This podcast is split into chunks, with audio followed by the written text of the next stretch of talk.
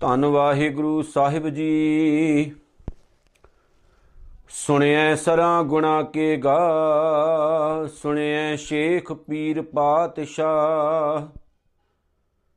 ਸੁਣਿਐ ਅੰਦੇ ਪਾਵੇਂ ਰਾ ਸੁਣਿਐ ਹਾਥ ਹੋਵੇ ਅਸਗਾ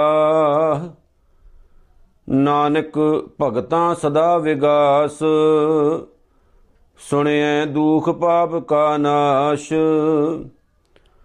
ਨਾਨਕ ਭਗਤਾਂ ਸਦਾ ਵਿਗਾਸ। ਸੁਣਿਐ ਦੁਖ ਪਾਪ ਕਾ ਨਾਸ਼। ਧੰਨ ਗੁਰੂ ਨਾਨਕ ਸਾਹਿਬ ਸੱਚੇ ਪਾਤਸ਼ਾਹ ਜੀ, ਜਿਨ੍ਹਾਂ ਦਾ ਪਾਵਨ ਓਟ ਆਸਰਾ ਲੈ ਕੇ ਅਸੀਂ ਅੱਜ ਫਿਰ ਰੋਜ਼ਾਨਾ ਦੀ ਤਰ੍ਹਾਂ ਗੁਰੂ ਨਾਨਕ ਸਾਹਿਬ ਦੀ ਪਵਿੱਤਰ ਪਾਵਨ ਵਿਚਾਰ ਨਾਲ ਜੁੜੇ ਆਂ। ਆਓ ਜੀ ਆਪਣੀ ਵਿਚਾਰ ਆਰੰਭ ਕਰਨ ਤੋਂ ਪਹਿਲਾਂ ਸਰਬੰਸਦਾਨੀ ਨੀਲੇ ਦੇ ਸ਼ਾਹ ਅਸਵਾਰ ਧੰਨ ਗੁਰੂ ਕਲਗੀਆਂ ਵਾਲੇ ਸੱਚੇ ਪਾਤਸ਼ਾਹ ਸ੍ਰੀ ਗੁਰੂ ਗੋਬਿੰਦ ਸਿੰਘ ਜੀ ਮਹਾਰਾਜ ਉਹਨਾਂ ਦੀ ਪਾਵਨ ਪਵਿੱਤਰ ਫਤਿਹ ਦੇ ਨਾਲ ਸਾਂਝ ਪਾਈਏ ਜੀ। ਸਾਰੇ ਪਿਆਰ ਨਾਲ ਗੱਜ ਵੱਜ ਕੇ ਆਖੋ, ਵਾਹਿਗੁਰੂ ਜੀ ਕਾ ਖਾਲਸਾ, ਵਾਹਿਗੁਰੂ ਜੀ ਕੀ ਫਤਿਹ। ਗੁਰੂ ਨਾਨਕ ਸਾਹਿਬ ਸੱਚੇ ਪਾਤਸ਼ਾਹ ਦੀ ਪਿਆਰੀ ਪਾਵਨ ਬਾਣੀ ਜਿਹਨੂੰ ਸਿੱਖ ਕੌਮ ਦੇ ਵਿੱਚ ਬਹੁਤ ਅਦਬ ਅਤੇ ਸਤਕਾਰ ਨਾਲ ਇੱਕ ਪਵਿੱਤਰ ਨਾਮ ਦੇ ਕੇ ਯਾਦ ਕੀਤਾ ਜਾਂਦਾ ਹੈ, ਜਪਜੀ ਸਾਹਿਬ।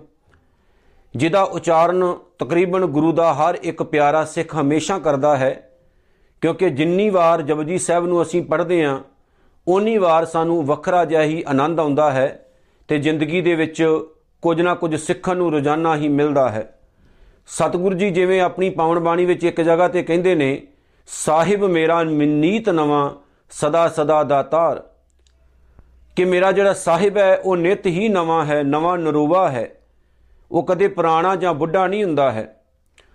ਉਹਦੇ ਵਿੱਚ ਰੋਜ਼ਾਨਾ ਹੀ ਨਵੀਂ ਰੌਸ਼ਨੀ ਪੈਦਾ ਹੁੰਦੀ ਹੈ, ਨਵੇਂ ਵਿਚਾਰ ਪੈਦਾ ਹੁੰਦੇ ਨੇ ਤੇ ਜੀਵਨ ਦੀਆਂ ਨਿਤ ਦੀਆਂ ਘਟਨਾਵਾਂ ਜਿਹੜੀਆਂ ਸਾਡੇ ਘਟਦੀਆਂ ਨੇ ਤੇ ਜੀਵਨ ਦੇ ਵਿੱਚੋਂ ਸਾਨੂੰ ਕੁਝ ਨਾ ਕੁਝ ਸਿੱਖਣ ਦੇ ਲਈ ਗੁਰਬਾਣੀ ਦੇ ਆਧਾਰ ਉੱਤੇ ਪ੍ਰਾਪਤ ਹੁੰਦਾ ਹੈ, ਮਿਲਦਾ ਹੈ। ਕਿਉਂਕਿ ਮੇਰਾ ਸਾਹਿਬ ਹੀ ਗੁਰਬਾਣੀ ਹੈ। ਅਕਾਲ ਪੁਰਖ ਵਾਹਿਗੁਰੂ ਹੀ ਪਾਵਨ ਬਾਣੀ ਦਾ ਰੂਪ ਹੈ। ਜਿਵੇਂ ਸਤਿਗੁਰੂ ਨੇ ਆਪਣੀ ਪਾਵਨ ਬਾਣੀ ਵਿੱਚ ਇੱਕ ਜਗ੍ਹਾ ਤੇ ਬਖਸ਼ਿਸ਼ ਵੀ ਕੀਤੀ ਹੈ ਕਿ ਮੈਂ ਆਪਣੇ ਮੂੰਹ ਤੋਂ ਕੁਝ ਬੋਲ ਕੇ ਨਹੀਂ ਕਹਿ ਰਿਹਾ ਹਾਂ ਆਪੋ ਬੋਲ ਨਾ ਜਾਣਦਾ, ਮੈਂ ਕਹਿਆ ਸਭ ਹੁਕਮ ਆਓ ਜੀਓ। ਮੈਂ ਆਪਣੇ ਮੂੰਹ ਤੋਂ ਕੁਝ ਵੀ ਬੋਲ ਕੇ ਨਹੀਂ ਦੱਸ ਰਿਹਾ, ਤੁਹਾਨੂੰ ਗੁਰਮੁਖੋ ਇਹ ਮੈਂ ਜੋ ਕੁਝ ਦੱਸ ਰਿਹਾ ਹਾਂ, ਮੇਰੇ ਮਾਲਕ ਦਾ ਹੁਕਮ ਹੈ, ਮੈਂ ਤੁਹਾਡੇ ਤੱਕ ਅਪੜਾ ਰਿਹਾ ਹਾਂ। ਉਹੀ ਹੁਕਮ ਜਪਜੀ ਸਾਹਿਬ ਅਤੇ ਹੋਰਨਾ ਪਾਉਣ ਬਾਣੀਆਂ ਦੇ ਰੂਪ ਦੇ ਵਿੱਚ ਸਾਡੇ ਤੱਕ ਪਹੁੰਚਿਆ ਹੈ। ਅੱਜ ਸਾਡੇ ਕੋਲ ਗੁਰੂ ਨਾਨਕ ਸਾਹਿਬ ਸੱਚੇ ਪਾਤਸ਼ਾਹ ਦੀ ਪਵਿੱਤਰ ਪਾਵਨ ਬਾਣੀ ਜਪਜੀ ਸਾਹਿਬ ਦੀ 11ਵੀਂ ਅਤੇ ਸੁਣਿਆ ਵਾਲਾ ਜਿਹੜਾ ਚੈਪਟਰ ਚੱਲ ਰਿਹਾ ਹੈ, ਉਹਦੀ ਅਖੀਰਲੀ ਪੌੜੀ ਹੈ। ਕਿਉਂਕਿ ਸੁਣਿਆ ਵਾਲੇ ਚੈਪਟਰ ਦੇ ਅਧੀਨ ਚਾਰ ਪੌੜੀਆਂ ਦਾ ਪਾਠ ਹੈ।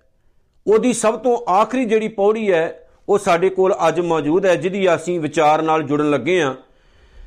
ਵਿਚਾਰ ਸ਼ੁਰੂ ਕਰਨ ਤੋਂ ਪਹਿਲਾਂ ਮੈਂ ਇੱਕ ਬੇਨਤੀ ਤੁਹਾਨੂੰ ਕਹਿ ਦਵਾਂ, ਗੁਰਮੁਖੋ, ਗੁਰਬਾਣੀ ਇੱਕ ਐਸੀ ਸਾਡੇ ਕੋਲ ਮਹਾਨ ਬਖਸ਼ਿਸ਼ ਹੈ, ਇੱਕ ਐਸਾ ਖਜ਼ਾਨਾ ਹੈ, ਉਸ ਗੁਰੂ ਨਾਨਕ ਸਾਹਿਬ ਸੱਚੇ ਪਾਤਸ਼ਾਹ ਦਾ, ਜਿਸ ਖਜ਼ਾਨੇ ਨੂੰ ਸਿੱਖ ਜੇ ਵਰਤੀ ਜਾਣ ਵਰਤੀ ਜਾਣ, ਆਪਣੇ ਜੀਵਨ ਦੇ ਵਿੱਚ ਹੰਡਾਈ ਜਾਣ, ਤੇ ਖਜ਼ਾਨਾ ਕਦੇ ਵੀ ਖਤਮ ਨਹੀਂ ਹੋਵੇਗਾ।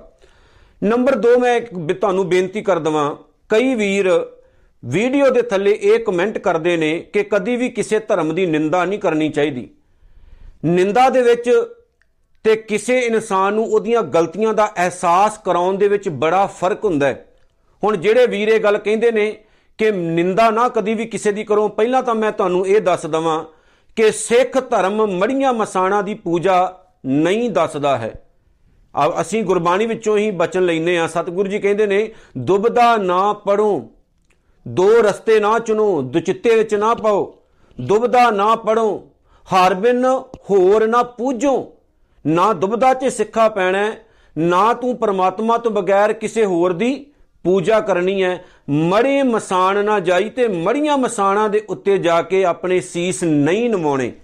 ਹੁਣ ਜਿਹੜੇ ਕਹਿੰਦੇ ਨੇ ਵੀ ਪੀਰਾਂ, ਫਕੀਰਾਂ ਨੂੰ ਮਾੜਾ ਨਾ ਕਹੋ ਉਹਨਾਂ ਨੂੰ ਮੈਂ ਯਾਦ ਕਰਾ ਦਵਾਂ, ਅਸੀਂ ਪੀਰ ਬਾਬਾ ਬੁੱਧੂ ਸ਼ਾਹ ਦੀ ਬੜੀ ਰਿਸਪੈਕਟ ਕਰਦੇ ਆਂ। ਬੜੀ ਰਿਸਪੈਕਟ ਕਰਦੇ ਆਂ। ਜਿਹੜੇ ਸੱਚੇ ਨੇ, ਜਿਨ੍ਹਾਂ ਨੇ ਆਪਣਾ ਜੀਵਨ ਦਾਅ ਤੇ ਲਗਾ ਦਿੱਤਾ ਹੈ, ਕੁਝ ਕੀਤਾ ਹੈ ਸੰਸਾਰ ਲਈ, ਅਸੀਂ ਉਹਨਾਂ ਦੀ ਰਿਸਪੈਕਟ ਕਰਦੇ ਆਂ। ਤੇ ਜਿਹੜੇ ਪੀਰ ਪੀਰ ਕਰਦੇ ਰਹਿੰਦੇ ਨੇ ਨਾ, ਉਹਨਾਂ ਨੂੰ ਭੁੱਲਣਾ ਨਹੀਂ ਚਾਹੀਦਾ ਕਿ ਜਾਹਰ ਪੀਰ ਜਗਤ ਗੁਰ ਬਾਬਾ। ਗੁਰੂ ਨਾਨਕ ਸਾਹਿਬ ਤੋਂ ਵੱਡਾ ਇਸ ਸੰਸਾਰ 'ਚ ਕੋਈ ਪੀਰ ਨਹੀਂ। ਤੇ ਇਸਲਾਮ ਧਰਮ ਨੂੰ ਅਸੀਂ ਮਾੜਾ ਨਹੀਂ ਕਹਿ ਰਹੇ, ਕਿਉਂਕਿ ਇਹਨਾਂ ਪੀਰਾਂ ਦਾ ਨਕਲੀ ਜਿਹੜੇ ਨੇ, ਨਗਾਹੇ ਵਾਲਾ ਜਾਂ ਲੱਖਾਂ ਦਾ ਦਾਤਾ ਜਾਂ ਕੋਈ ਹੋਰ, ਇਹਨਾਂ ਦਾ ਕੋਈ ਸਬੰਧ ਇਸਲਾਮ ਦੇ ਨਾਲ ਨਹੀਂ। ਤੇ ਇਹ ਵੀ ਮੈਂ ਕਹਿ ਦਵਾਂ ਕਿ ਸੱਚਾ ਮੁਸਲਮਾਨ ਕਦੇ ਵੀ ਮੜੀਆਂ ਮਸਾਣਾ ਭਾਵ ਇਹਨਾਂ ਪੀਰਾਂ ਦੀਆਂ ਕਬਰਾਂ ਉੱਤੇ ਮੱਥਾ ਨਹੀਂ ਟੇਕਦਾ ਹੈ। ਜੇ ਆ ਨਕਲੀ ਪੀਰਾਂ ਦੀਆਂ ਜਗ੍ਹਾ ਬਣਾਈਆਂ ਨੇ ਤੇ ਸਿੱਖਾਂ ਨੇ ਆਪਣੇ ਘਰਾਂ 'ਚ ਬਣਾਈਆਂ ਨੇ ਜਾਂ ਹਿੰਦੂਆਂ ਨੇ ਬਣਾਈਆਂ ਨੇ ਮੁਸਲਮਾਨ ਸਵਾਏ ਖੁਦਾ ਅੱਲਾਹ ਤਾਲਾ ਤੋਂ ਜਿਹੜਾ ਸੱਚਾ ਮੁਸਲਮਾਨ ਹੈ, ਉਹ ਕਦੇ ਵੀ ਇਹਨਾਂ ਪੀਰਾਂ ਦੇ ਸਾਹਮਣੇ ਆਪਣੀ ਸੀਸ ਨਹੀਂ ਨਵਾਉਂਦਾ। ਜੇ ਤੁਹਾਨੂੰ ਕੋਈ ਸ਼ੱਕ ਹੈ ਤੇ ਕੁਰਾਨ ਸ਼ਰੀਫ ਪੜ੍ਹ ਲਓ। ਜੇ ਤੁਹਾਨੂੰ ਕੋਈ ਸ਼ੱਕ ਹੈ ਤੇ ਇਸਲਾਮ ਦਾ ਇਤਿਹਾਸ ਪੜ੍ਹ ਲਓ। ਤੇ ਸਿੱਖ ਧਰਮ ਇਸ ਪੱਖ ਨਾਲ ਸਹਿਮਤ ਹੈ ਕਿ ਕਦੇ ਵੀ ਸਿੱਖ ਨੇ ਪੀਰਾਂ ਫਕੀਰਾਂ ਦੀਆਂ ਕਬਰਾਂ ਤੇ ਮੱਥੇ ਨਹੀਂ ਟਿਕਣੇ। ਇਹ ਵੀ ਮੈਂ ਤੁਹਾਨੂੰ ਇੱਕ ਗੱਲ ਕਹਿ ਦਵਾਂ ਕਿ ਇੱਕ ਐਸਾ ਪੀਰ ਹੈ ਜਿਹਨੂੰ ਸ਼ੇਖ ਫੱਤਾ ਆਖਿਆ ਜਾਂਦਾ ਹੈ। ਪੀਰ ਸ਼ੇਖ ਫੱਤਾ ਆਖਿਆ ਜਾਂਦਾ ਹੈ। ਉਸ ਸ਼ੇਖ ਫੱਤੇ ਪੀਰ ਦੀ ਦਰਗਾਹ ਦੇ ਉੱਤੇ ਸਿੱਖ ਮੱਥਾ ਟੇਕ ਕੇ ਆਉਂਦੇ ਨੇ। ਉਹਦੇ ਵਿੱਚ ਬੜੀ ਸ਼ਰਧਾ ਰੱਖਦੇ ਨੇ। ਇਥੋਂ ਤੱਕ ਕਿ ਮਾਝੇ ਦੇ ਲੋਕਾਂ ਦਾ ਇੱਕ ਰਿਵਾਜ ਹੈ ਕਿ ਨਵੀਂ ਸੂਈ ਮੱਝ ਜਾਂ ਗਾਂ ਜਿਹੜੀ ਵੀ ਹੋਵੇ ਨਾ ਲਵੇਰੀ, ਉਹਦਾ ਨਵਾਂ ਨਵਾਂ ਦੁੱਧ ਚੋ ਕੇ ਤੇ ਉਹਦੀ ਖੀਰ ਤਿਆਰ ਕਰਕੇ ਤੇ ਸਭ ਤੋਂ ਪਹਿਲਾਂ ਸ਼ੇਖ ਫੱਤੇ ਦੇ ਡੇਰੇ ਤੇ ਚੜਾਉਣ ਤੇ ਜਾਂਦੇ ਨੇ, ਜਿਹੜਾ ਕਿ ਤਰਨਤਾਰਨ ਵਾਲੀ ਸਾਈਡ ਤੇ ਹੈ। ਉੱਥੇ ਚੜਾਉਣ ਤੇ ਜਾਂਦੇ ਨੇ। ਤੇ ਮੈਂ ਤੁਹਾਨੂੰ ਇਹ ਵੀ ਦੱਸ ਦਵਾਂ ਕਿ ਉੱਥੇ ਜਿਹੜੀ ਖੀਰ ਹੈ, ਉਹਦਾ ਇੰਨਾ ਗਲਤ ਇਸਤੇਮਾਲ ਹੁੰਦਾ ਹੈ ਕਿ ਕੁੱਤੇ ਤੱਕ ਖਾ ਰਹੇ ਹੁੰਦੇ ਨੇ। ਤੇ ਨਾਲ ਇਹ ਵੀ ਕਹਿ ਦਵਾਂ ਕਿ ਉੱਥੇ ਖੀਰ ਦਾ ਬਿਜ਼ਨਸ ਵੀ ਚੱਲਦਾ ਹੈ, ਕਿਉਂਕਿ ਉੱਥੇ ਲੋਕ ਵਧੀਆ ਖੀਰ ਬਣਾ ਕੇ ਚੜਾ ਕੇ ਆਉਂਦੇ ਨੇ। ਇੰਨਾ ਤਾਂ ਕੋਈ ਖਾ ਨਹੀਂ ਸਕਦਾ ਤੇ ਉਹ ਬਾਅਦ ਵਿੱਚ ਜਿਹੜੇ ਵੱਡੇ ਵੱਡੇ ਹੋਟਲ ਹੈ ਜਾਂ ਢਾਬੇ ਨੇ, ਉਹਨਾਂ ਵਿੱਚ ਸਪਲਾਈ ਕੀਤੀ ਜਾਂਦੀ ਹੈ। ਤੇ ਇੱਕ ਧੰਦਾ ਹੈ, ਇੱਕ ਕਾਰੋਬਾਰ ਹੈ, ਇੱਕ ਬਿਜ਼ਨਸ ਹੈ। ਤੇ ਆਮ ਕੁੱਤੇ ਉੱਥੇ ਮੂੰਹ ਮਾਰਦੇ ਹੋਏ ਵੇਖੇ ਜਾਂਦੇ ਨੇ। ਮੈਂ ਤੁਹਾਨੂੰ ਇਹ ਵੀ ਦੱਸ ਦਵਾਂ ਕਿ ਇਹ ਸ਼ੇਖ ਪੱਤਾ ਉਸ ਬੰਦੇ ਦਾ ਨਾਮ ਹੈ ਜਿਨ੍ਹਾਂ ਲੋਕਾਂ ਨੇ ਗੁਰੂ ਅਰਜਨ ਸਾਹਿਬ ਨੂੰ ਸ਼ਹੀਦ ਕਰਾਉਣ ਦੇ ਵਿੱਚ ਆਪਣਾ ਯੋਗਦਾਨ ਪਾਇਆ ਤੇ ਉਹਨਾਂ ਸਿੱਖਾਂ ਨੂੰ ਲਾਣਤਾਂ ਨੇ ਲੱਖ ਲਾਣਤਾਂ ਕਿ ਜਿਨ੍ਹਾਂ ਦੇ ਗੁਰੂ ਨੂੰ ਸ਼ਹੀਦ ਕਰਵਾਇਆ, ਜਿਨ੍ਹਾਂ ਲੋਕਾਂ ਨੇ ਸਿੱਖ ਜਾ ਕੇ ਉਹਨਾਂ ਨੂੰ ਨਮਸਕਾਰਾਂ ਕਰਦੇ ਨੇ, ਮੱਥੇ ਟੇਕਦੇ ਨੇ, ਇਹਦੇ ਤੋਂ ਵੱਡੀ ਹੋਰ ਸਾਨੂੰ ਲਾਣਤ ਕੀ ਹੋ ਸਕਦੀ ਹੈ? ਇਹ ਨਿੰਦਾ ਨਹੀਂ। ਇੱਕ ਮੈਂ ਤੁਹਾਨੂੰ ਇਹ ਵੀ ਗੱਲ ਦੱਸ ਦਵਾਂ, ਇਹ ਨਿੰਦਾ ਨਹੀਂ ਹੈ। ਫੁੱਲ ਨੂੰ ਫੁੱਲ ਕਹੋ, ਨਿੰਦਾ ਨਹੀਂ ਹੁੰਦੀ। ਫੁੱਲ ਨੂੰ ਕੰਡਾ ਕਹਿਣਾ ਨਿੰਦਾ ਹੁੰਦੀ ਹੈ ਤੇ ਕੰਡੇ ਨੂੰ ਫੁੱਲ ਕਹਿਣਾ ਵੀ ਨਿੰਦਾ ਹੁੰਦੀ ਹੈ। ਗੁਰਬਾਣੀ ਮੁਤਾਬਕ ਨਿੰਦਾ ਪਤਾ ਕੀ ਹੈ? ਗੁਰਬਾਣੀ ਮੁਤਾਬਕ ਨਿੰਦਾ ਦਾ ਮਤਲਬ ਹੈ, ਜੇ ਤੁਸੀਂ ਸੱਚ ਨੂੰ ਲੁਕਾਉਨੇ ਹੋ ਤੇ ਤੁਸੀਂ ਨਿੰਦਕ ਹੋ। ਜੇ ਤੁਸੀਂ ਸੱਚੇ ਨੂੰ ਮਾੜਾ ਕਹਿੰਦੇ ਹੋ ਤਾਂ ਤੁਸੀਂ ਨਿੰਦਕ ਹੋ। ਜੇਕਰ ਤੁਸੀਂ ਚੰਗੇ ਰਾਹ ਤੇ ਪਏ ਹੋਏ ਕਿਸੇ ਇਨਸਾਨ ਨੂੰ ਮਾੜਾ ਕਹਿ ਰਹੇ ਹੋ ਤਾਂ ਨਿੰਦਕ ਹੋ। ਤੇ ਜੇਕਰ ਕੋਈ ਇਨਸਾਨ ਸੱਚ ਬੋਲਦਾ ਹੈ, ਸੱਚ ਤਾਂ ਉਹਦਾ ਵਿਰੋਧ ਕਰਦੇ ਹੋ ਤਾਂ ਨਿੰਦਕ ਤੁਸੀਂ ਹੋ, ਨਾ ਕਿ ਨਿੰਦਕ ਲਖਵਿੰਦਰ ਸਿੰਘ ਗੰਭੀਰ ਹੈ। ਕਿਉਂਕਿ ਲਖਵਿੰਦਰ ਸਿੰਘ ਗੰਭੀਰ ਅੱਜ ਵੀ ਸੱਚ ਬੋਲਦਾ ਹੈ। ਪਹਿਲਾਂ ਵੀ ਸੱਚ ਬੋਲਦਾ ਸੀ, ਆਉਣ ਵਾਲੇ ਸਮੇਂ 'ਚ ਵੀ ਸੱਚ ਬੋਲੇਗਾ। ਨਿੰਦਕ ਉਹ ਲੋਕ ਨੇ ਜਿਹੜੇ ਗੁਰੂ ਗ੍ਰੰਥ ਸਾਹਿਬ ਦੀ ਹਜ਼ੂਰੀ ਦੇ ਵਿੱਚ ਦੂਜਿਆਂ ਨੂੰ ਮੱਥੇ ਟੇਕਦੇ ਆ, ਜਿਹੜੇ ਪੀਰਾਂ ਫਕੀਰਾਂ ਦੀਆਂ ਕਬਰਾਂ ਤੇ ਮੱਥੇ ਟੇਕਦੇ ਆ, ਜਿਹੜੇ ਨਕਲੀ ਗੁਰੂ ਬਣਾ ਕੇ ਬੈਠੇ ਹੋਏ, ਉਹ ਨਿੰਦਕ ਨੇ। ਅਸੀਂ ਨਿੰਦਕ ਨਹੀਂ, ਅਸੀਂ ਆਪਣੇ ਗੁਰੂ ਦੀ ਗੱਲ ਦਾ ਡੰਕਾ ਵਜਾਉਨੇ ਆ ਤੇ ਸ੍ਰੀ ਗੁਰੂ ਗ੍ਰੰਥ ਸਾਹਿਬ ਮਹਾਰਾਜ ਦੀ ਪਾਵਨ ਬਾਣੀ ਵਿੱਚ ਮੌਜੂਦ ਹੈ। ਪੜ੍ਹ ਕੇ ਵੇਖਿਓ, ਸਤਿਗੁਰੂ ਗੁਰੂ ਨਾਨਕ ਸਾਹਿਬ ਨੇ ਹਰ ਉਸ ਬੰਦੇ ਬੰਦੇ ਨੂੰ ਮਾੜਾ ਕਿਹਾ ਜਿਹੜਾ ਬੰਦਾ ਪ੍ਰਮਾਤਮਾ ਦੇ ਨਾਮ ਤੇ ਦੂਜੇ ਨੂੰ ਠੱਗ ਰਿਹਾ, ਰਾਜੇ ਸ਼ੀ ਮੁਕੱਦਮ ਮੁਕੁੱਤੇ ਜਾਏ, ਜਗਾਇਨ, ਬੈਠੇ, ਸੁੱਤੇ ਚਾਕਰ ਨਹਿੰਦਾ ਪਾਇਨ ਕਹੋ ਰਤ ਪਿਤ, ਕੁੱਤੇ ਚਟ ਜਾਓ, ਸਪਸ਼ਟ ਕਿਹਾ। ਫਿਰ ਉਹ ਧਾਰਮਿਕ ਬੰਦੇ, ਕਾਜੀ ਕੂੜ ਬੋਲ ਮਲ ਖਾਏ, ਬ੍ਰਾਹਮਣ ਨਾਵੇ ਜੀਆਂ ਘਾਏ, ਜੋਗੀ ਜੁਗਤ ਨਾ ਜਾਣੈ, ਅੰਧ ਤੀਨੇ ਉਜਾੜੇ ਕਾ ਬੰਦ। ਗੁਰੂ ਨਾਨਕ ਸਾਹਿਬ ਨੇ ਬਖਸ਼ਿਆ ਹੀ ਨਹੀਂ। ਜੇ ਤੁਸੀਂ ਸੱਚੇ ਹੋ, ਤੇ ਗੁਰੂ ਨਾਨਕ ਤੁਹਾਡੇ ਨਾਲ ਹੈ। ਜੇ ਤੁਸੀਂ ਝੂਠੇ ਹੋ, ਤੇ ਗੁਰੂ ਨਾਨਕ ਤੁਹਾਨੂੰ ਤੁਹਾਡੇ ਮੂੰਹ ਤੇ ਝੂਠਾ ਆਖੇਗਾ। ਔਰ ਇਹ ਬਚਨ ਜਪਜੀ ਸਾਹਿਬ ਦੇ ਵਿੱਚ ਮੌਜੂਦ ਨੇ। ਮੈਂ ਆਪਣੇ ਕੋਲੋਂ ਨਹੀਂ ਬੋਲ ਰਿਹਾ। ਜਿਹੜੀ ਅੱਜ 11ਵੀਂ ਪੌੜੀ ਹੈ ਨਾ ਸਾਡੇ ਕੋਲ ਸਤਿਗੁਰੂ ਦੀ, ਉਹਦੇ ਵਿੱਚ ਮਾਲਕ ਨੇ ਬੜੀ ਕਮਾਲ ਦੀ ਗੱਲ ਕਹੀ। ਕਹਿੰਦੇ ਸੁਣਿਆ ਸਰਾਂ ਗੁਣਾ ਕੇਗਾ ਜੇ ਪ੍ਰਮਾਤਮਾ ਦੇ ਨਾਮ 'ਚ ਸੁਰਤ ਜੋੜੀ ਜਾਏ, ਇਨਸਾਨ ਦਾ ਜੀਵਨ ਉੱਚਾ ਹੁੰਦਾ ਹੈ, ਇਨਸਾਨ ਦੇ ਅੰਦਰ ਪ੍ਰਮਾਤਮਾ ਦਾ ਇੱਕ ਪ੍ਰਕਾਸ਼ ਹੋ ਜਾਂਦਾ ਹੈ, ਚਾਨਣ ਹੋ ਜਾਂਦਾ ਹੈ, ਤੇ ਇਨਸਾਨ ਪ੍ਰਮਾਤਮਾ ਦੇ ਪ੍ਰਤੀ ਸਾਵਧਾਨ ਹੋ ਜਾਂਦਾ ਹੈ, ਜਿਵੇਂ ਕਿ ਮੈਂ ਰੋਜ਼ਾਨਾ ਹੀ ਬੇਨਤੀ ਕਰਦਾ ਪ੍ਰਮਾਤਮਾ ਦੇ ਪ੍ਰਤੀ ਇਨਸਾਨ ਸਾਵਧਾਨ ਹੋ ਜਾਂਦਾ ਹੈ, ਸੁਚੇਤ ਹੋ ਜਾਂਦਾ ਹੈ, ਚੇਤਨ ਹੋ ਜਾਂਦਾ ਹੈ, ਸਰਾਂ ਗੁਣਾ ਕੇ ਗਾ, ਤੇ ਉਹ ਇਨਸਾਨ ਪ੍ਰਮਾਤਮਾ ਦੇ ਘਰ ਤੋਂ ਬਹੁਤ ਜ਼ਿਆਦਾ ਗੁਣ ਲੈ ਲੈਂਦਾ ਹੈ। ਉਹ ਗੁਣਾਂ ਦਾ ਸਰੋਵਰ ਹੋ ਜਾਂਦਾ ਹੈ। ਪਰਮਾਤਮਾ ਦੇ ਘਰ ਤੋਂ ਉਹਨੂੰ ਬਖਸ਼ਿਸ਼ਾਂ ਬੜੀਆਂ ਹੁੰਦੀਆਂ ਨੇ। ਐਨੇ ਕੋ ਗੁਣ ਉਹਦੇ ਅੰਦਰ ਪਰਮਾਤਮਾ ਪੈਦਾ ਕਰ ਦਿੰਦਾ ਹੈ ਕਿ ਜਿਵੇਂ ਪਰਮਾਤਮਾ ਗੁਣਾਂ ਦਾ ਮਹਾਨ ਖਜ਼ਾਨਾ ਹੈ, ਜਿਹੜਾ ਉਹਦੇ ਪਾਵਨ ਚਰਨਾਂ ਦੇ ਨਾਲ ਜੁੜਿਆ ਰਹਿੰਦਾ ਹੈ, ਪਰਮਾਤਮਾ ਵੀ ਉਹਦੇ ਅੰਦਰ ਬਹੁਤ ਸਾਰੇ ਗੁਣ ਪੈਦਾ ਕਰ ਦਿੰਦਾ ਹੈ। ਹੁਣ ਜਦੋਂ ਪ੍ਰਮਾਤਮਾ ਕਿਸੇ ਇਨਸਾਨ ਦੇ ਆਮ ਇਨਸਾਨ ਦੇ ਅੰਦਰ ਗੁਣ ਪੈਦਾ ਕਰਦਾ ਹੈ, ਤਾਂ ਫਿਰ ਕੀ ਹੁੰਦਾ ਹੈ? ਉਹ ਆਮ ਇਨਸਾਨ ਵੀ ਪ੍ਰਮਾਤਮਾ ਵਰਗਾ ਹੀ ਹੋ ਜਾਂਦਾ ਹੈ। ਯਾਦ ਰੱਖਿਓ ਜੇ ਤੁਸੀਂ ਪਾਵਨ ਬਾਣੀ ਨੂੰ ਪੜ੍ਹਦੇ ਹੋ ਨਾ ਸੱਚੇ ਦਿਲ ਤੋਂ, ਤੇ ਪਾਵਨ ਬਾਣੀ ਦੇ ਮੁਤਾਬਕ ਜੀਵਨ ਢਾਲਣ ਦੀ ਇੱਕ ਇੱਛਾ ਪਾਲ ਚੁੱਕੇ ਹੋ ਆਪਣੇ ਅੰਦਰ, ਤੇ ਯਾਦ ਰੱਖਿਓ ਤੁਹਾਡੇ ਅੰਦਰ ਆਟੋਮੈਟਿਕਲੀ ਗੁਣ ਪੈਦਾ ਹੋਣਗੇ। ਤੇ ਜੇ ਤੁਹਾਡੇ ਅੰਦਰ ਗੁਣ ਨੇ, ਤਾਂ ਤੁਸੀਂ ਸਮਾਜ ਤੋਂ ਡਰਦੇ ਨਹੀਂ ਹੋ। ਜੇ ਤੁਹਾਡੇ ਅੰਦਰ ਰੱਬੀ ਗੁਣ ਨੇ, ਤੇ ਤੁਹਾਡਾ ਸੁਭਾਅ ਨਿਰਭਉ, ਨਿਰਵੈਰ ਹੈ। ਜੇ ਤੁਹਾਡੇ ਅੰਦਰ ਰੱਬੀ ਗੁਣ ਨੇ, ਨਾ ਜ਼ੁਲਮ ਕਰਦੇ ਹੋ, ਨਾ ਜ਼ੁਲਮ ਸਹਿੰਦੇ ਹੋ, ਨਾ ਡਰਾਉਂਦੇ ਹੋ, ਤੇ ਨਾ ਡਰਦੇ ਹੋ। ਜੇ ਤੁਹਾਡੇ ਅੰਦਰ ਰੱਬੀ ਗੁਣ ਨੇ ਤੇ ਪਰਮਾਤਮਾ ਵਰਗਾ ਜੀਵਨ ਤੁਹਾਡਾ ਬਣ ਜਾਂਦਾ ਹੈ। ਜੇ ਤੁਹਾਡੇ ਅੰਦਰ ਰੱਬੀ ਗੁਣ ਨੇ ਤੇ ਅਣਖ ਗੈਰਤ ਨਾਲ ਤੁਸੀਂ ਜਿਉਣਾ ਸ਼ੁਰੂ ਕਰ ਦਿੰਦੇ ਹੋ, ਤੇ ਯਾਦ ਰੱਖਿਓ, ਰੱਬੀ ਗੁਣ ਪਰਮਾਤਮਾ ਦੀ ਭਗਤੀ ਤੋਂ ਪੈਦਾ ਹੁੰਦੇ ਨੇ ਤੇ ਜਿਹੜਾ ਇਨਸਾਨ ਚੇਤਨ ਹੋ ਜਾਂਦਾ ਹੈ ਪਰਮਾਤਮਾ ਦੇ ਪ੍ਰਤੀ ਆਟੋਮੈਟਿਕਲੀ ਵਾਹਿਗੁਰੂ ਉਹਦੇ ਅੰਦਰ ਆਪਣਾ ਸੁਭਾਅ ਪਾਉਣਾ ਸ਼ੁਰੂ ਕਰ ਦਿੰਦਾ ਹੈ, ਆਪਣੇ ਵਰਗਾ ਹੀ ਇਨਸਾਨ ਨੂੰ ਬਣਾ ਲੈਂਦਾ ਹੈ। ਫਿਰ ਕੀ ਹੁੰਦਾ ਹੈ ਕਿ ਸਮਾਜ ਤੋਂ ਇਨਸਾਨ ਭਗੌੜਾ ਨਹੀਂ ਹੁੰਦਾ ਤੇ ਨਾ ਡਰਦਾ ਹੈ। ਤੇ ਉਹ ਦੁਨੀਆ ਵਿੱਚ ਆ ਕੇ ਕੁਝ ਕਰਕੇ ਜਾਂਦਾ ਜਿਵੇਂ ਸਤਿਗੁਰੂ ਨੇ ਆਪਣੀ ਪਾਉਣ ਬਾਣੀ ਵਿੱਚ ਇੱਕ ਗੱਲ ਆਖੀ ਨਾ ਕਿ ਬੰਦਿਆ, ਤੇਰਾ ਆ ਜਿਹੜਾ ਸਰੀਰ ਹੈ ਕਿਸੇ ਖਾਸ ਮਕਸਦ ਵਾਸਤੇ ਹੈ। ਰਹਿ ਰਾਸ ਸਾਹਿਬ ਦਾ ਨੌਵਾਂ ਸ਼ਬਦ ਹੈ, ਭਈ ਪ੍ਰਾਪਤ ਮਾਨੁਖ ਦੇ ਹੁਰੀਆ, ਗੋਬਿੰਦ ਮਿਲਣ ਕੀ ਇਹ ਤੇਰੀ ਬਰੀਆ, ਅਵਰ ਕਾਜ ਤੇਰਾ ਕਿਤੇ ਨਾ ਕਾਮ, ਮਿਲ ਸਾਧ ਸੰਗਤ ਭਜ ਕੇਵਲ ਨਾਮ, ਇਹ ਸਰੀਰ ਤੇਰਾ ਕਿਸੇ ਖਾਸ ਕੰਮ ਵਾਸਤੇ ਹੈ। ਫਿਰ ਕੀ ਹੁੰਦਾ ਹੈ? ਫਿਰ ਉਹ ਇਨਸਾਨ ਜਿਹਦੇ ਅੰਦਰ ਪ੍ਰਮਾਤਮਾ ਆਪਣੇ ਗੁਣ ਪੈਦਾ ਕਰਦਾ ਹੈ, ਉਹਨੂੰ ਇਹ ਸਮਝ ਲੱਗ ਜਾਂਦੀ ਹੈ ਵੀ ਇਹ ਸਰੀਰ ਇੱਕ ਦਿਨ ਨਾਸ਼ ਹੋ ਜਾਣਾ, ਖਤਮ ਹੋ ਜਾਣਾ ਤੇ ਮੈਂ ਇਸ ਸਰੀਰ ਤੋਂ ਕੁਝ ਫਾਇਦਾ ਲਵਾਂ। ਉਹ ਦੁਨੀਆ ਦਾ ਕੁਝ ਚੰਗਾ ਕਰਦਾ ਹੈ, ਸਮਾਜ ਲਈ ਕੁਝ ਚੰਗਾ ਕਰਕੇ ਜਾਂਦਾ ਹੁਣ ਮੈਂ ਇੱਕ ਬੇਨਤੀ ਤੁਹਾਨੂੰ ਕਰ ਦਵਾਂ, ਪੀਰ ਬਾਬਾ ਬੁੱਧੂ ਸ਼ਾਹ ਦੀ ਮੈਂ ਗੱਲ ਕੀਤੀ ਹੈ ਨਾ, ਸਿੱਖੋ ਜੇ ਪੀਰ ਮੰਨਣੇ ਨੇ, ਕਿਸੇ ਦੀ ਰਿਸਪੈਕਟ ਕਰਨੀ ਹੈ, ਤਾਂ ਬਾਬਾ ਬੁੱਧੂ ਸ਼ਾਹ ਦੀ ਕਰੋ, ਸੱਚਾ ਪੀਰ ਹੈ ਉਹ। ਹੁਣ ਦੇਖਿਓ ਰੱਬ ਨਾਲ ਜੁੜਿਆ ਹੋਇਆ, ਅੱਲਾਹ ਤਾਲਾ ਨਾਲ ਜੁੜਿਆ ਹੋਇਆ, ਇਨਸਾਨ। ਪੀਰ ਬਾਬਾ ਬੁੱਧੂ ਸ਼ਾਹ ਪੰਘਾਣੀ ਦੀ ਜੰਗ ਦੇ ਵਿੱਚ ਆਪਣੇ ਪੁੱਤ ਮਰਵਾਉਂਦਾ ਹੈ, ਆਪਣੇ ਭਰਾ ਮਰਵਾਉਂਦਾ ਹੈ, ਆਪਣੇ ਕਈ ਮੁਰੀਦ ਮਰਵਾ ਲੈਂਦਾ ਹੈ, ਤੇ ਜਦੋਂ ਗੁਰੂ ਕਲਗੀਆਂ ਵਾਲੇ ਸੱਚੇ ਪਾਤਸ਼ਾਹ ਦੇ ਸਾਹਮਣੇ ਹੱਥ ਜੋੜ ਕੇ ਖੜਾ ਹੁੰਦਾ ਹੈ, ਤੇ ਸਤਿਗੁਰੂ ਜੀ ਕਹਿੰਦੇ ਨੇ, ਪੀਰ ਜੀ, ਕੀ ਮੰਗਣਾ ਚਾਹੁੰਦੇ ਹੋ? ਤੁਹਾਡੀ ਕੋਈ ਚਾਹਨਾ ਹੈ? ਗੁਰੂ ਨਾਨਕ ਦਾ ਘਰ ਤੁਹਾਡੇ ਤੇ ਬੜਾ ਪ੍ਰਸੰਨ ਹੈ। ਚਾਹੁੰਦੇ ਹੋ ਤਾਂ ਮੰਗ ਲਓ, ਚਾਹੁੰਦੇ ਹੋ ਤਾਂ ਲਓ। ਗੁਰੂ ਨਾਨਕ ਤੁਹਾਡੇ ਤੇ ਦਿਆਲ ਹੈ। ਜਦੋਂ ਸਿੱਖ ਨੂੰ ਸਤਿਗੁਰੂ ਖੁਦ ਹੀ ਕਵੇ, ਵੇਖੋ ਗੁਰੂ ਕਿੰਨਾ ਖੁਸ਼ ਹੋਇਆ ਹੋਇਆ ਹੋਵੇਗਾ ਉਸ ਟਾਈਮ ਜਦੋਂ ਸਤਿਗੁਰੂ ਨੇ ਸ਼ਬਦ ਵਰਤੇ ਹੋਣਗੇ, ਲੈ ਸਿੱਖਾ, ਤੈਨੂੰ ਰੋਜ਼ਾਨਾ ਅਰਦਾਸਾਂ ਕਰਨ ਦੀ ਲੋੜ ਨਹੀਂ, ਦੱਸ ਕੀ ਚਾਹੀਦਾ ਤੈਨੂੰ? ਪਰ ਉਹਦੇ ਲਈ ਗੁਰੂ ਵਾਲਾ ਬੰਨਾ ਵੀ ਪਵੇਗਾ ਨਾ। ਜਿਵੇਂ ਸਤਿਗੁਰੂ ਨੇ ਆਪਣੀ ਪਾਵਨ ਬਾਣੀ ਵਿੱਚ ਆਖਿਆ ਬਾਰਿਕ ਮੁਖ ਮੰਗੈ ਸੋ ਦੇਣਾ। ਅੱਜ ਸਿੱਖ ਤਾਂ ਪੁੱਤ ਦੀ ਦਾਤ ਚਾਹੀਦੀ ਆ ਜੀ, ਬਾਬਿਆਂ ਕੋਲ ਤੁਰੇ ਫਿਰਦੇ। ਪੁੱਤ ਦੀ ਦਾਤ ਚਾਹੀਦੀ, ਪੀਰਾਂ ਫਕੀਰਾਂ ਕੋਲ ਤੁਰੇ ਫਿਰਦੇ, ਬਾਬਿਆਂ ਕੋਲ ਸੇਬ ਸੰਤਰੇ ਖਾਂਦੇ ਫਿਰਦੇ ਆ ਸਵਾਦ ਦੀਆਂ ਪੁੜੀਆਂ ਖਾਂਦੇ ਫਿਰਦੇ ਆ ਤੇ ਜੇ ਸੱਚਾ ਦਿਲ ਹੋਵੇ, ਅੰਦਰੋਂ ਜਾਗ ਲੱਗੇ ਕਿਤੇ ਨਾਮ ਦੀ, ਤਾਂ ਮੇਰਾ ਸਤਿਗੁਰੂ ਕਹੇਗਾ, ਦੱਸ ਸਿੱਖਾ, ਤੈਨੂੰ ਚਾਹੀਦਾ ਕੀ ਹੈ ਜੋ ਚਾਹੀਦਾ ਗੁਰੂ ਦੇਣ ਨੂੰ ਤਿਆਰ ਹੈ ਪਰ ਯਾਦ ਰੱਖਿਓ, ਉਥੇ ਇਹ ਅਵਸਥਾ ਜਦੋਂ ਬਣ ਜਾਏ, ਤੇ ਗੁਰੂ ਵਰਗਾ ਇਨਸਾਨ ਹੋ ਜਾਂਦਾ ਹੈ ਪਰ ਮਾੜੀ ਚੀਜ਼ ਨਹੀਂ ਮੰਗਦਾ, ਕਿਉਂਕਿ ਨਾਸ਼ਵੰਤ ਚੀਜ਼ਾਂ ਸਿੱਖ ਕਦੇ ਮੰਗਦਾ ਹੀ ਨਹੀਂ। ਸਤਿਗੁਰੂ ਨੇ ਪਾਉਣ ਬਾਣੀ ਵਿੱਚ ਆਖਿਆ ਹੈ ਕਿ ਇੱਕ ਗੱਲ ਯਾਦ ਰੱਖਿਓ, ਜਿਹੜੀ ਚੀਜ਼ ਨਾਸ਼ਵਾਨ ਹੈ, ਉਹ ਮੰਗਣ ਦਾ ਫਾਇਦਾ ਵੀ ਕੋਈ ਨਹੀਂ। ਤੇ ਇਹ ਵੀ ਯਾਦ ਰੱਖਿਓ ਕਿ ਬੰਦੇ ਦੇ ਕੋਲੋਂ ਕਦੀ ਨਾ ਮੰਗਿਓ, ਕਿਉਂਕਿ ਮਾਨਸ ਕੀ ਟੇਕ ਬਿਰਥੀ ਸਭ ਜਾਣ, ਦੇਵਨ ਕੋ ਇੱਕ ਹੈ ਭਗਵਾਨ। ਜਦੋਂ ਬਾਬਾ ਜੀ ਨੇ ਸਾਹਮਣੇ ਖੜੇ ਹੋ ਕੇ ਕਿਹਾ, ਪੀਰ ਜੀ ਨੇ ਕਿ ਸਤਿਗੁਰੂ ਤੁਹਾਡੀ ਦਇਆ ਚਾਹੀਦੀ ਹੈ, ਕੱਖ ਨਹੀਂ ਹੋਰ ਚਾਹੀਦਾ, ਤਾਂ ਸਤਿਗੁਰੂ ਜੀ ਉਸ ਟਾਈਮ ਕੇਸਾਂ ਵਿੱਚ ਕੰਗਾ ਕਰਦੇ ਪਏ ਸਨ। ਤਾਂ ਪੀਰ ਜੀ ਦੀ ਨਿਗਾਹ ਕੰਗੇ ਉੱਤੇ ਪਈ ਵੇਖੋ, ਪੁੱਤ ਕਟਵਾਏ, ਭਰਾ ਕਟਵਾਏ, ਆਪਣੇ ਕਈ ਜਿਹੜੇ ਸਿੱਖ ਸਨ ਸ਼ਹੀਦ ਕਰਵਾਏ ਪੀਰ ਜੀ ਨੇ। ਕੰਗੇ ਉੱਤੇ ਨਿਗਾਹ ਪਈ ਤੇ ਕਹਿੰਦੇ, ਸਤਿਗੁਰੂ ਜੀ, ਜੇ ਤਰੁੱਠੇ ਹੋ, ਕੇਸਾਂ ਦੇ ਸਮੇਤ ਕੰਗਾ ਦੇ ਦਿਓ।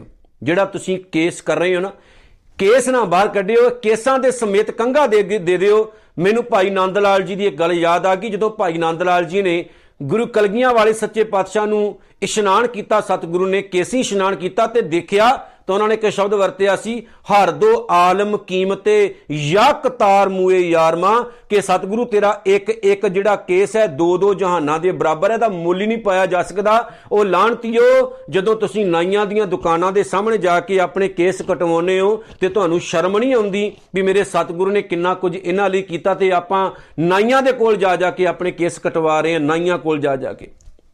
ਹੈਰਾਨੀ ਹੈ। ਕਿ ਅਸੀਂ ਸਿੱਖੀ ਤੋਂ ਮੁਨਕਰ ਹੁੰਦੇ ਜਾ ਰਹੇ ਹਾਂ ਆਪਣੇ ਬੱਚਿਆਂ ਨੂੰ। ਮਾਵਾਂ ਜੀ, ਮਾਵਾਂ ਦੇ ਕੋਲ ਟਾਈਮ ਨਹੀਂ ਜੂੜਾ ਕਰਨ ਦਾ, ਬੱਚੇ ਦਾ। ਉਹ ਵਾਲ ਕਟਵਾ ਦਿੰਦੀਆਂ ਨੇ। ਤੇ ਜਿਨ੍ਹਾਂ ਦੇ ਆਪਣੇ ਬੱਚੇ ਸਿੱਖ ਨਹੀਂ, ਜਿਨ੍ਹਾਂ ਦਾ ਆਪਣਾ ਕੋਈ ਜੀਵਨ ਨਹੀਂ, ਉਹਨਾਂ ਨੂੰ ਪੁੱਛ ਕੇ ਵੇਖੋ, ਉਹ ਉਹਨਾਂ ਦੇ ਉੱਤੇ ਉਂਗਲਾਂ ਕੱਸਦੇ ਨੇ, ਜਿਹੜੇ ਸਿੱਖੀ ਕਮ ਸੇ ਕਮ ਸਾਂਭ ਕੇ ਤਾਂ ਬੈਠੇ ਹੋਏ ਆ ਪੀਰ ਜੀ ਨੂੰ ਸਤਿਗੁਰੂ ਨੇ ਕੰਗਾ ਕੇਸਾਂ ਦੇ ਸਮੇਤ ਦਿੱਤਾ। ਅੱਧੀ ਦਸਤਾਰ ਦਿੱਤੀ, ਕਟਾਰ ਦਿੱਤੀ, ਹੁਕਮਨਾਮਾ ਲਿਖ ਕੇ ਦਿੱਤਾ। ਪੀਰ ਜਦੋਂ ਘਰ ਵਿੱਚ ਆਇਆ ਘਰ ਵਾਲੀ ਨੇ ਕਿਹਾ, ਕੀ ਲੈ ਕੇ ਆਏ ਹੋ? ਤੇ ਪੀਰ ਨੇ ਜਦੋਂ ਸਾਰਾ ਕੁਝ ਸਾਹਮਣੇ ਰੱਖਿਆ ਤੇ ਘਰ ਵਾਲੀ ਨੇ ਕਿਹਾ ਆ ਲੈ ਕੇ ਆਏ ਹੋ? ਪੀਰ ਜੀ ਨੇ ਕਿਹਾ, ਨਾਸ਼ਵਾਨ ਚੀਜ਼ਾਂ ਨੇ, ਖਤਮ ਹੋ ਜਾਣਗੀਆਂ, ਪਰ ਮੇਰੇ ਸਤਿਗੁਰੂ ਦੀ ਆ ਬਖਸ਼ਿਸ਼ ਜੁਗੋ ਜੁਗ ਅਟਲ ਰਹੇਗੀ। ਜਦੋਂ ਤੱਕ ਗੁਰੂ ਕਲਗੀਆਂ ਵਾਲੇ ਦਾ ਨਾਮ ਰਹੇਗਾ ਆ ਚੀਜ਼ਾਂ ਹਮੇਸ਼ਾ ਯਾਦ ਕਰੇਗਾ, ਯਾਦ ਕਰੇਗੀ ਕੌਮ। ਤੇ ਯਾਦ ਰੱਖਿਓ, ਜਦੋਂ ਤੱਕ ਆਪਾਂ ਕਲਗੀਆਂ ਵਾਲੇ ਦਾ ਨਾਮ ਲੈਨੇ ਆ ਪੀਰ ਬਾਬਾ ਬੁੱਧੂ ਸ਼ਾਹ ਸਾਨੂੰ ਕਦੇ ਨਹੀਂ ਭੁੱਲਦਾ ਇਦਾਂ ਦਾ ਕਿਉਂ ਨਹੀਂ ਸਾਡਾ ਜੀਵਨ ਬਣਦਾ? ਫਿਰ ਸਤਿਗੁਰੂ ਜੀ ਕੀ ਕਹਿੰਦੇ ਨੇ? ਸੁਣਿਆ ਸ਼ੇਖ ਪੀਰ ਪਾਤਸ਼ਾਹ, ਐਸਾ ਇਨਸਾਨ ਜਿਹਦੇ ਅੰਦਰ ਲਾਗ ਲੱਗ ਜਾਂਦੀ ਹੈ ਨਾਮ ਦੀ ਬਾਣੀ ਦੀ, ਫਿਰ ਸ਼ੇਖ ਪੀਰ ਤੇ ਪਾਤਸ਼ਾਹ ਬਣ ਜਾਂਦਾ ਹੈ। ਉਹੀ ਸਭ ਤੋਂ ਵੱਡਾ ਸ਼ੇਖ ਹੁੰਦਾ ਹੈ ਜਿਹੜਾ ਰੱਬ ਨਾਲ ਜੁੜਿਆ ਹੈ। ਉਹੀ ਸਭ ਤੋਂ ਵੱਡਾ ਪੀਰ ਹੈ ਜਿਹੜਾ ਰੱਬ ਨਾਲ ਜੁੜਿਆ ਹੈ। ਉਹ ਕਿਸੇ ਪਾਤਸ਼ਾਹ ਦੇ ਕੋਲ ਹੱਥ ਅੱਡ ਕੇ ਮੰਗਣ ਨਹੀਂ ਜਾਂਦਾ, ਉਹ ਖੁਦ ਹੀ ਪਾਤਸ਼ਾਹ ਦਾ ਰੂਪ ਹੋ ਜਾਂਦਾ ਹੈ। ਉਹਦੇ ਉੱਤੇ ਰੱਬ ਵਾਹਿਗੁਰੂ ਦੀ ਰਹਿਮਤ ਹੀ ਇੰਨੀ ਹੋ ਜਾਂਦੀ ਹੈ, ਉਹਦੀ ਪਦਵੀ ਵਾਹਿਗੁਰੂ ਇੰਨੀ ਉੱਚੀ ਕਰ ਦਿੰਦਾ ਹੈ ਕਿ ਉਹ ਸ਼ੇਖ, ਪੀਰ ਤੇ ਪਾਤਸ਼ਾਹਾਂ ਤੋਂ ਹੀ ਉੱਚਾ ਹੋ ਜਾਂਦਾ ਹੈ। ਸੁਣੇ ਅੰਧੇ ਪਾਵੇਂ ਰਾਹ, ਅੰਧੇ ਗਿਆਨਹੀਨ ਮਨੁੱਖ ਵੀ ਗਿਆਨੀ ਹੋ ਜਾਂਦੇ ਨੇ, ਜਿਨ੍ਹਾਂ ਤੇ ਮੇਰਾ ਸਤਿਗੁਰੂ ਕਿਰਪਾ ਕਰ ਦਿੰਦਾ। ਮੈਨੂੰ ਇੱਥੇ ਗੱਲ ਯਾਦ ਆ ਜਾਂਦੀ ਹੈ। ਗੁਰੂ ਹਰਕ੍ਰਿਸ਼ਨ ਸਾਹਿਬ ਸੱਚੇ ਪਾਤਸ਼ਾਹ ਮਹਾਰਾਜ ਦੀ, ਦੇਖੋ, ਛੱਜੂ ਝੂਰ ਜਿਹਨੂੰ ਪੰਡਤ ਕਹਿੰਦਾ ਹੈ, ਮੂਰਖ ਹੈ। ਲੇਕਿਨ ਗੁਰੂ ਹਰਕ੍ਰਿਸ਼ਨ ਮਹਾਰਾਜ ਸੱਚੇ ਪਾਤਸ਼ਾਹ ਜਦੋਂ ਬਖਸ਼ਿਸ਼ ਕਰਦੇ ਨੇ ਤੇ ਪੰਡਤ ਇੰਨੇ ਵਧੀਆ ਗੀਤਾ ਦੇ ਅਰਥ ਨਹੀਂ ਕਰ ਪਾਉਂਦਾ ਜਿੰਨੇ ਵਧੀਆ ਅਰਥ ਛੱਜੂ ਝੂਰ ਜੀ ਕਰ ਦਿੰਦੇ ਨੇ। ਯਾਦ ਰੱਖਿਓ ਜਦੋਂ ਸਤਿਗੁਰੂ ਰਹਿਮਤ ਕਰ ਦਿੰਦਾ ਨਾ, ਉਹ ਗਿਆਨਹੀਨ ਇਨਸਾਨਾਂ ਦੇ ਅੰਦਰ ਵੀ ਗੁਣ ਪੈਦਾ ਕਰ ਦਿੰਦਾ ਹੈ ਤੇ ਅੰਨੇ ਗਿਆਨਹੀਨ ਬੰਦੇ ਵੀ ਪ੍ਰਮਾਤਮਾ ਨੂੰ ਮਿਲਦਾ ਰਸਤਾ ਲੱਭ ਲੈਂਦੇ ਨੇ। ਕੱਲੇ ਲੱਭਦੇ ਨਹੀਂ, ਦੂਜਿਆਂ ਨੂੰ ਲਭਾ ਵੀ ਦਿੰਦੇ ਨੇ, ਦਰਸਾ ਵੀ ਦਿੰਦੇ ਨੇ ਤੇ ਦੱਸ ਵੀ ਦਿੰਦੇ ਨੇ ਵੀ ਭਲਿਓ ਆਹੀ ਰਸਤਾ ਪ੍ਰਮਾਤਮਾ ਨੂੰ ਮਿਲਦਾ ਹੈ। ਹੁਣ ਮੇਰੇ ਜੇਨ ਦੇ ਵਿੱਚ ਇੱਕ ਗੱਲ ਆ ਗਈ। ਸਤਿਗੁਰੂ ਨੇ ਪਾਉਣ ਬਾਣੀ ਵਿੱਚ ਵੇਖੋ, ਲੰਮੇ ਟਾਈਮ ਤੋਂ ਲਿਖੀ ਹੈ। ਸਤਿਗੁਰੂ ਨੇ ਕਿਹਾ, ਕਹਿੰਦੇ ਨੇ, ਹਮ ਅੰਧਲੇ ਅੰਧ ਬਿਖੈ ਬਿਖਰਾਤੇ। ਕਿਉਂ ਚਾਲੇ ਗੁਰ ਚਾਲੀ? ਸਤਿਗੁਰ ਦਇਆ ਕਰੇ ਸੁਖ ਦਾਤਾ, ਹਮ ਲਾਵੇਂ ਆਪਣ ਪਾਲੀ। ਮੇਰੇ ਮਾਲਕ, ਅਸੀਂ ਅੰਨੇ ਆ ਗਿਆਨਹੀਨ ਆ, ਪਰ ਤੇਰਾ ਪੱਲਾ ਫੜਨ ਦੀ ਸਾਡੇ ਮਨ 'ਚ ਚਾਹਨ ਹੈ। ਪਤਾ ਸਾਨੂੰ ਕਿ ਜੇ ਅਸੀਂ ਵਿਸ਼ਵਾਸ ਕਰ ਸਕਦੇ ਹਾਂ ਤੇ ਸਤਿਗੁਰੂ ਤੇਰੇ ਤੇ, ਦੁਨੀਆ ਦੇ ਕਿਸੇ ਹੋਰ ਬੰਦੇ ਤੇ ਵਿਸ਼ਵਾਸ ਨਹੀਂ ਕਰ ਸਕਦੇ। ਸੁਣਿਆ ਹਾਥ ਹੋਵੇ ਅਸਗਾ, ਕਿਉਂਕਿ ਐਸੇ ਇਨਸਾਨਾਂ ਨੂੰ ਪਤਾ ਲੱਗ ਜਾਂਦਾ ਹੈ, ਦੁਨੀਆ ਦੀ ਅਸਲੀਅਤ ਕੀ ਹੈ? ਹਾਥ ਹੋਵੇ ਅਸਗਾ। ਅਸਗਾ, ਇਹ ਜਿਹੜਾ ਸੰਸਾਰ ਹੈ, ਦੁਨੀਆ ਹੈ, ਇਹਦੀ ਅਸਲੀਅਤ ਦਾ ਪਤਾ ਲੱਗ ਜਾਂਦਾ ਹੈ। ਦੁਨੀਆ ਹੱਥ ਵਿੱਚ ਆ ਜਾਂਦੀ ਹੈ ਐਸੇ ਬੰਦਿਆਂ ਦੇ। ਉਹਨਾਂ ਨੂੰ ਦੁਨੀਆ ਦਾ ਪਤਾ ਲੱਗ ਜਾਂਦਾ ਹੈ ਕਿ ਦੁਨੀਆ ਹੁਸ਼ਿਆਰ ਹੈ, ਬੇਦਾਰ ਹੈ, ਬੰਦਿਆ ਜਾਗਦਾ ਹੈ ਦੁਨੀਆ ਲੁੱਟਣ ਵਾਲੀ ਹੈ। ਐਸਾ ਇਨਸਾਨ ਦੁਨੀਆ ਤੇ ਵਿਸ਼ਵਾਸ ਨਹੀਂ ਕਰਦਾ। ਐਸਾ ਇਨਸਾਨ ਰੱਬ ਤੇ ਵਿਸ਼ਵਾਸ ਕਰਦਾ ਹੈ, ਪਰਮਾਤਮਾ ਤੇ ਵਿਸ਼ਵਾਸ ਕਰਦਾ ਹੈ, ਕਿਉਂਕਿ ਦੁਨੀਆ ਕਿਸੇ ਵੀ ਟਾਈਮ ਧੋਖਾ ਦੇ ਸਕਦੀ ਹੈ। ਰੱਬ ਧੋਖਾ ਨਹੀਂ ਜੇ ਦਿੰਦਾ, ਨਾ ਰੱਬ ਨਾਲ ਜੁੜੇ ਹੋਏ ਇਨਸਾਨ ਧੋਖਾ ਦਿੰਦੇ ਨੇ। ਜਿਹੜੇ ਬੰਦੇ ਨੂੰ ਦੁਨੀਆ ਦੀ ਅਸਲੀਅਤ ਦਾ ਪਤਾ ਲੱਗ ਜਾਏ, ਉਹ ਬੰਦਾ ਧੋਖੇ 'ਚ ਨਹੀਂ ਰਹਿੰਦਾ ਫਿਰ ਕੀ ਹੁੰਦਾ ਜੀ? ਨਾਨਕ ਭਗਤਾਂ ਸਦਾ ਵਿਗਾਸ। ਮਹਾਰਾਜ ਕਹਿੰਦੇ, ਐਸੇ ਰੱਬ ਦੇ ਪਿਆਰਿਆਂ ਦੇ ਦਿਲ ਵਿੱਚ ਖੁਸ਼ੀ ਬਣੀ ਰਹਿੰਦੀ ਹੈ। ਸੁਣਿਆ, ਦੁੱਖ ਪਾਪ ਕਾ ਨਾਸ਼ ਤੇ ਮੇਰਾ ਮਾਲਕ ਉਹਨਾਂ ਦੀਆਂ ਸਾਰੀਆਂ ਝੋਲੀਆਂ ਭਰਦਾ ਹੈ, ਉਹਨਾਂ ਦੇ ਦੁੱਖ ਤੇ ਪਾਪ ਨਾਸ਼ ਕਰ ਦਿੰਦਾ ਹੈ। ਜੀਵਨ ਦੇ ਵਿੱਚ ਉਹਨਾਂ ਦੀ ਕਮੀ ਕੋਈ ਨਹੀਂ ਰਹਿੰਦੀ ਹੈ, ਤੇ ਉਹ ਮੰਦ ਕਰਮਾਂ ਤੋਂ ਹੀ ਬਚੇ ਰਹਿੰਦੇ ਨੇ ਤੇ ਕਿਸੇ ਦਾ ਦਿਲ ਦਿਖਾਉਣ ਤੋਂ ਵੀ ਉਹ ਬਚੇ ਰਹਿੰਦੇ ਨੇ। ਜਾਂ ਕਾ ਮੀਤ ਸਾਜਨ ਹੈ ਸਮੀਆਂ, ਤਿਸ ਜਨ ਕੋ ਕਹੋ ਕਾਂ ਕੀ ਕਮੀਆਂ, ਉਹਨੂੰ ਕਮੀ ਕੋਈ ਨਹੀਂ ਰਹਿੰਦੀ ਗੁਰਮੁਖੋ ਜਿਹਦਾ ਮਿੱਤਰ ਪਿਆਰਾ ਅਕਾਲ ਪੁਰਖ ਵਾਹਿਗੁਰੂ ਆਪ ਬਣ ਜਾਂਦਾ ਹੈ, ਉਹਨੂੰ ਕਾਦੀ ਕਮੀ? ਸੱਜਣ ਸੱਚਾ ਪਾਤਸ਼ਾਹ, ਸਿਰ ਸ਼ਾਹਾਂ ਦਾ ਸ਼ਾਹ, ਜਿਸ ਪਾਸ ਬੈਠਿਆਂ ਸੋਹੀਐ, ਸਭਨਾ ਦਾ ਵਿਸਾ। ਉਹਨੂੰ ਕਾਦੀ ਕਮੀ? ਜਿਹਦਾ ਮਾਲਕ ਆਪ ਗੁਰੂ ਨਾਨਕ ਖੁਦ ਬਣ ਜਾਂਦਾ ਹੈ। ਆਓ ਗੁਰਮੁਖੋ, ਅਸੀਂ ਵੀ ਗੁਰਬਾਣੀ ਨੂੰ ਜੀਵਨ ਵਿੱਚ ਸੱਚੇ ਦਿਲ ਤੋਂ ਧਾਰਨ ਕਰੀਏ। ਗੁਰਬਾਣੀ ਮੁਤਾਬਕ ਜੀਵਨ ਢਾਲੀਏ। ਤੇ ਉਸ ਗੁਰੂ ਨਾਨਕ ਸਾਹਿਬ ਦਾ ਸੱਚੇ ਦਿਲ ਤੋਂ ਧੰਨਵਾਦ ਕਰੀਏ, ਜਿਨ੍ਹਾਂ ਨੇ ਸਾਨੂੰ ਪਵਿੱਤਰ ਪਾਵਨ ਬਾਣੀ ਜਪਜੀ ਸਾਹਿਬ ਦੀ ਬਖਸ਼ਿਸ਼ ਦੁਆਰਾ ਨਵਾਜਿਆ। ਇਤਨੀਆਂ ਬੇਨਤੀਆਂ ਸਵੀਕਾਰ ਕਰਿਓ। ਭੁੱਲ ਚੁੱਕ ਦੀ ਖਿਮਾ। ਨਾਨਕ ਨਾਮ ਚੜ੍ਹਦੀ ਕਲਾ ਤੇਰੇ ਭਾਣੇ। ਸਰਬੱਤ ਦਾ ਭਲਾ। ਵਾਹਿਗੁਰੂ ਜੀ ਕਾ ਖਾਲਸਾ। ਵਾਹਿਗੁਰੂ ਜੀ ਕੀ ਫਤਿਹ।